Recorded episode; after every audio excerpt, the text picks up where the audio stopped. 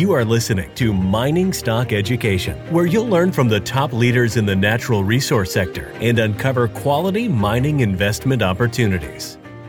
I believe silver has bottomed. I believe we're going to see a major move in silver to the upside. And, um, you know, in due time, I think we'll go north of $30. Can I call this interview Pro Trader Nick Santiago goes all in on silver? That's exactly why I'm telling you. Okay. All right. Yes, that's exactly why I'm telling you. Hopefully, everybody could jump on board here. It's not you're. You're making me want to go buy some silver equities after we get You off this call here. You should do it Okay. ASAP. I would do it right now while we're online. It's Bill Powers, and this is Mining Stock Education. I'm joined today with my friend, master trader Nick Santiago from InTheMoneyStocks.com.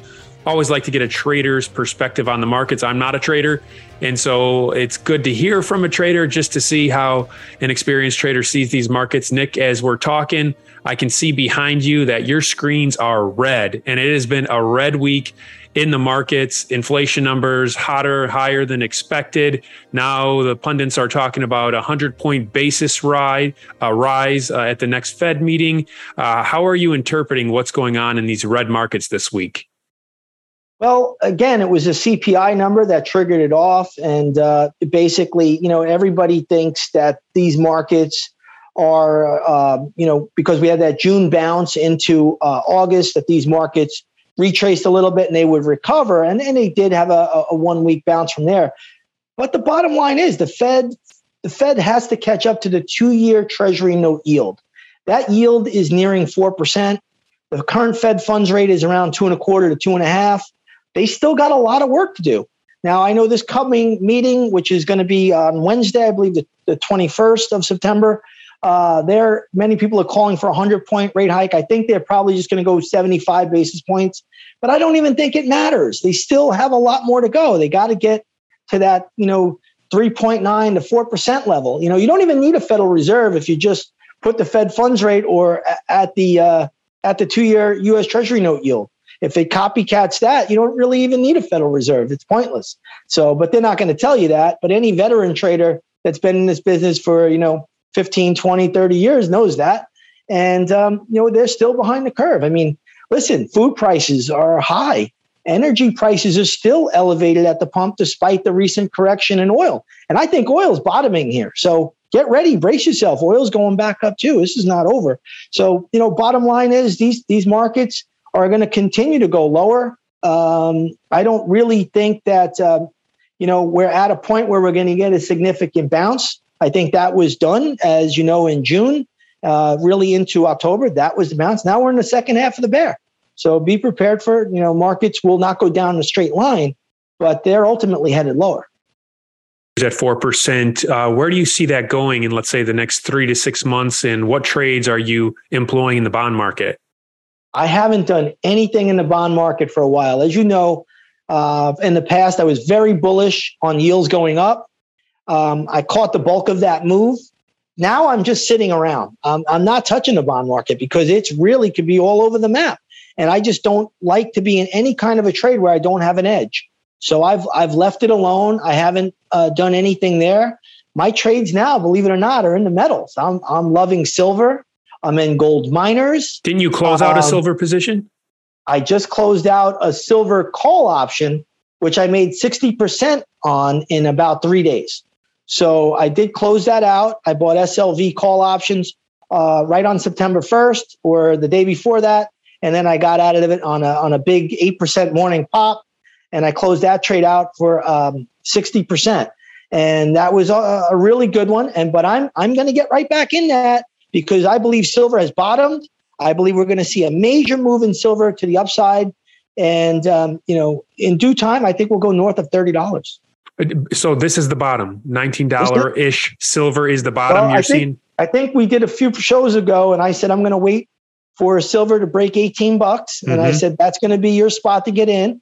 And I just let everybody know I made a substantial purchase in physical silver as well. And I haven't done that since March 2020.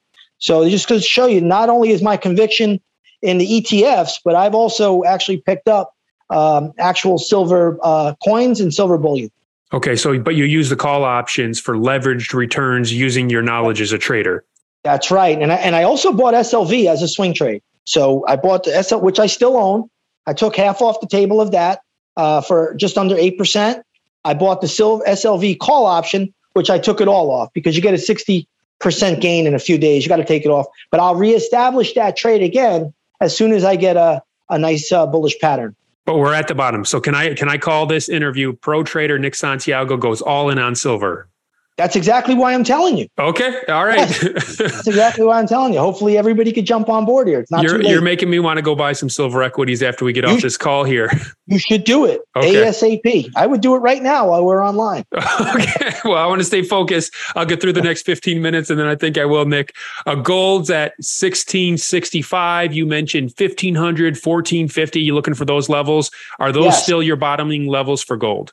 Yes. Yes, they are.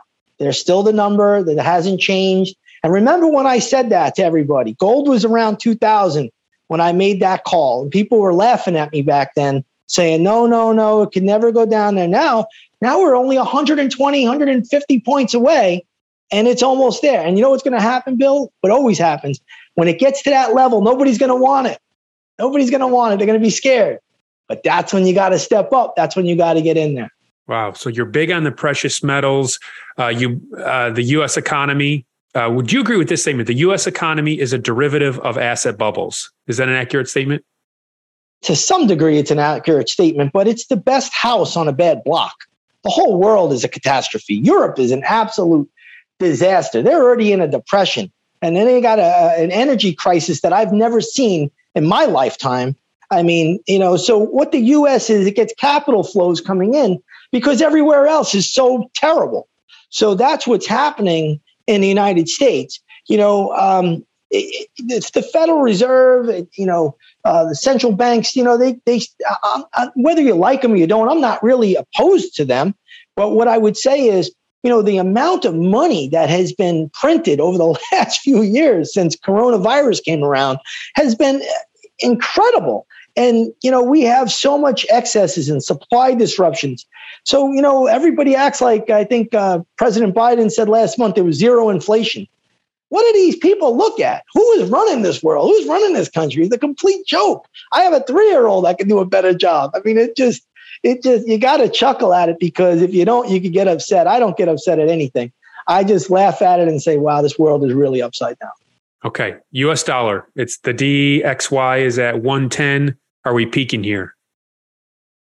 We haven't peaked yet. So the hmm. dollar right now is still very strong. I had a, a Gann level about, uh, you know, in June, I said the dollar would go to, you know, 109, 110 and, and it would pull back.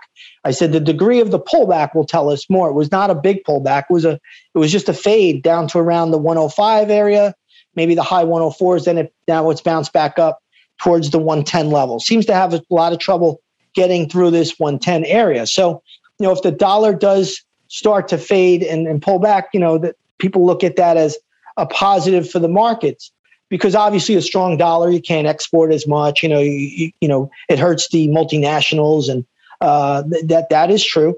But uh, the dollar right now is still holding up very, very well. So, you know, I would not uh, get in front of the dollar. I do believe on a, on a monthly chart basis, it's very overbought and extended sometimes that can that can last a while, you know. So right now the dollar's still holding firm. I don't have any level right now for the dollar, but it is at a 20 year high. Mm-hmm. What about election season trades? Okay, you've watched many election cycles. What are the best trades to employ during an election season? We got it in two months here in the States. Well, listen, you know, we've seen normally during an election cycle, you're going to get exactly what's happening. You'll get lower gas prices. You'll get all the things that make people feel better to think that an administration is doing good. But this administration might go down in history as the worst administration of all time. So it's it's it, nothing. This this time around, I don't think it's it's quite the same as past cycles. Um, just because there's been so much damage done, there's just been you know so much chaos in the world. It, it I, I, this time a little it's a little bit different. I, I think right now the play is still the same, whether the election, uh, regardless of the election, you know, any rip you get, you short equities. Any um, pullback in metals, you buy you buy silver, you buy platinum right now. Gold miners, I love, even though I don't love gold yet, but I will love gold soon. So I love I love the action in gold miners. I've been in several trades there, and I still like the gold miners long term. So, you know, I think that's the playbook. This is not your normal election cycle because honestly, it's just it's just not a normal it's just not a normal time in history. You know, at least it's not following the same path. Um, so I would I would just recommend everybody to you get big rips in the market. Uh, you know, you sell into them. If you get oversold conditions, you buy them for trades quickly. But you better be savvy. You got to know what you're doing on the charts. If you don't know what you're doing on the charts, just stay out. Just stay out. Keep your money in cash. All right. So you're bullish gold miners. You're bullish silver. You said you're bullish oil right I'm now. Ultra bullish silver. You're ultra, ultra. bullish silver. Okay. Ultra. And oil, you're bullish on though, at least in the Yeah. near term. You said. I was just in an oil trade um, last week, and I love I love oil down here in the low 80s. So oil gets back to the low 80s, like 81 or so. I'd be a buyer right there again. Okay. And uh, and then if the U.S. is going to refill up the strategic uh, petroleum reserve, they're going to do it at eighty dollars and above, right? So there's more potential demand. Well, now I think they. I'm laughing because it, what a joke of an administration, right? You, you tell everybody when you're filling up. I mean, honestly, they they're going to fill up at 80. So they say now they rescinded that. Now they said that you know that that wasn't uh, the case. So, um, but I love the eighty dollar level. I was a buyer before that statement even came out, and you know we, we had a quick pop. Uh, I goofed a little bit because I only sold half my position when I was up eight percent. It went up over ten percent, and then you know I didn't take it all off the table, and I got stopped out on my second half break even. But I'm I'm ready to put that that trade right back on. So you know, as a trader, you know you get that luxury of of you know getting in and out. But uh, I love oil down here at this level, and you know I think we go a lot higher.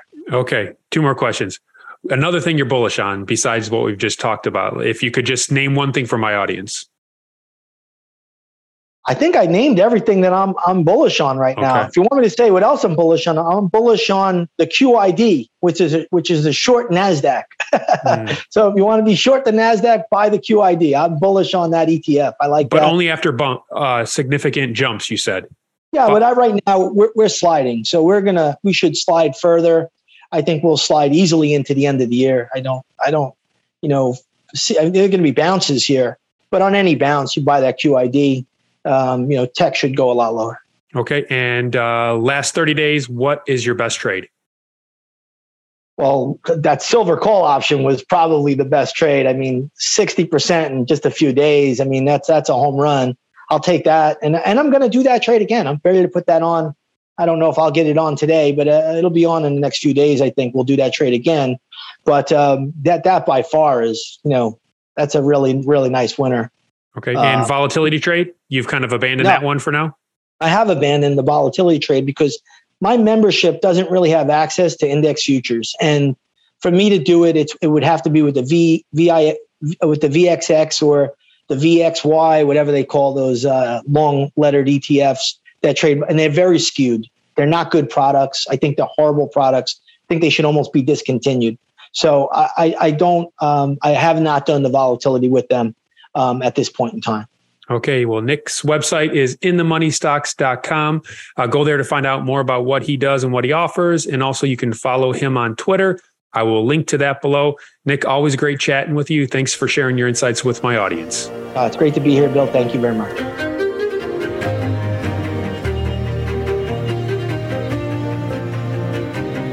Thank you for listening to Mining Stock Education. Please subscribe and share this show with like minded investors. Connect with us at miningstockeducation.com and sign up for our email list to stay in touch. Much success to you as you learn about, invest in, and profit from mining stocks. The mining business is one that generates gigantic wealth. You know, a good drill hole that converts might cost fifty or hundred thousand dollars, and it might discover something worth a couple billion. There is no sector that I know of that has offered up as many predictable circumstances uh, where there was the possibility, certainly not the certainty, but the possibility of 10 for 1 returns as there is in small cap and micro cap mining stocks. Concomitant with that, if you don't do the work, or even if you do do the work and don't discipline yourself on the sell side, there are very few places in the world where you can lose as much money as quickly as in mining stocks, too. I just started to study up on mining stocks and I just became fascinated because this is such a tiny sector and it's so volatile that either you could really you could do really really well or you could pretty much get blown out of the water really quickly.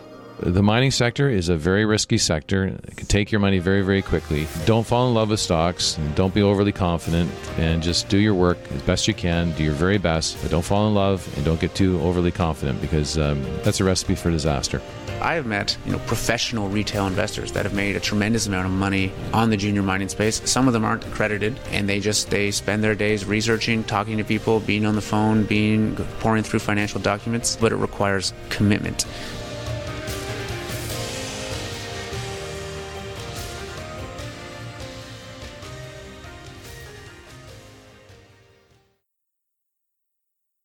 This podcast is for informational purposes only and is not to be considered personal legal or investment advice or a recommendation to buy or sell securities or any other product. We make every effort to be accurate, but the information presented is not to be considered infallible. It may contain errors, and we offer no inferred or explicit warranty. If personal advice is needed, consult a qualified legal, tax, or investment professional. Do not base any investment decision on the information contained on miningstockeducation.com, our podcasts, or videos. Make sure you always conduct your own thorough due diligence before investing. Realize that we may hold equity positions in or be compensated by some of the companies we feature and therefore are biased and hold an obvious conflict of interest. For our full disclaimer, please visit our website.